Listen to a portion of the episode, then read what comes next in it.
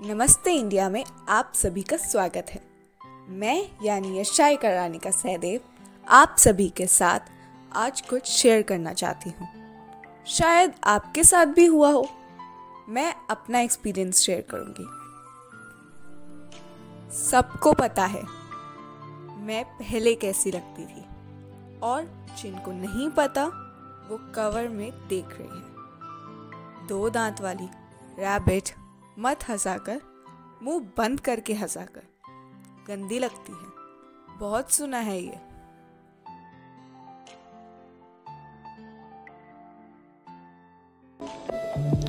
पर मेरी एक स्ट्रेंथ होती थी, मेरी माँ।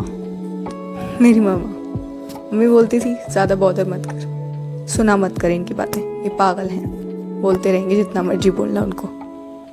पर मेरे को हर्ट होता था। घर आके रोती थी। पर सोचती थी फिर थोड़ी देर बाद, क्या हुआ? गॉड गिफ्टेड है। मेरी बहन भी मेरे को बोलती थी हाँ गॉड गिफ्टेड है। जो शक्ल है, जो दांत है, वो गॉड गिफ्टेड है। बड़े प्राउड होके बोलती थी, क्या हुआ? तो गॉड गिफ्टेड है।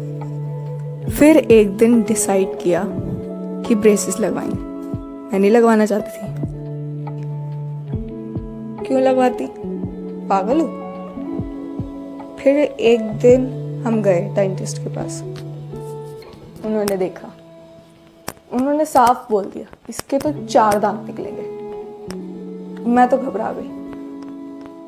चार दांत? माय गॉड कैसे?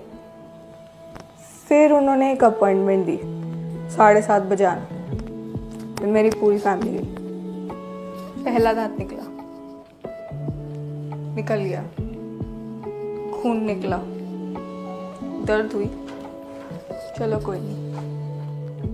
आइसक्रीम खाई बर्फ़ वाली ऑरेंज वाली। फिर उसके बाद तीनों दांत निकल गए। पता भी नहीं चला। फिर फिर उसके बाद लगे ब्रेसेस और हर महीने अपॉइंटमेंट होती थी। और जो हर महीने वाली जो पेन किलर्स खानी पड़ती थी ओ माय गॉड जब तुम्हारी तार, वायर जब टाइट होती थी ना, तब तब बहुत पेन होता था उस रात को। पेन किलर्स खानी पड़ती थी। सब कुछ छोड़ के मैं ये बोलना चाहूँगी कि ये सिर्फ़ मेरी स्टोरी है और इनमें कुछ बहुत लोग हैं जो शायद इस स्टोरी को अपनी स्टोरी से रिलेट कर पाए कि उनका जितना मज़ाक उड़ाया जाता है या कुछ भी। पहले, पहली बात मैं कहूँगी कि आप जितना मर्ज़ी मज़ाक उड़ा लो। बट द थिंग इज़ सामने वाले को बहुत बुरा लगेगा, बहुत बुरा लगेगा, ठीक है? और एक और बात कि इस चीज़ को एक्सेप्ट करना कि आप कैसे लगते हो इज़ बेटर देन उन, खुद के ऊपर हंसना सीखो। यू आर लाइक कि हाँ ठीक है ओके लगते हैं तो क्या हो गया? क्या हो गया? Okay okay. अपने आप को प्यार करना, समझाना, सब कुछ। Owning our story loving our self through that process is the bravest thing that we will ever do मैंने अपने आसपास कई लोगों को देखा है। लोगों को कलर के लिए बोलना, या उनके बॉडी साइज़ के लिए बोलना, या उनके फेस के बारे में बोलना।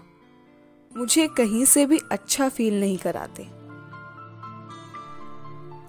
आपने अपने पल के लिए, मनोरंजन के लिए, उस इंसान का जिसका आपने मज़ाक उड़ाया, उस इंसान के जहन में वो कहीं बातें बैठ जाती है जो उसे पूरी ज़िंदगी परेशान करती है।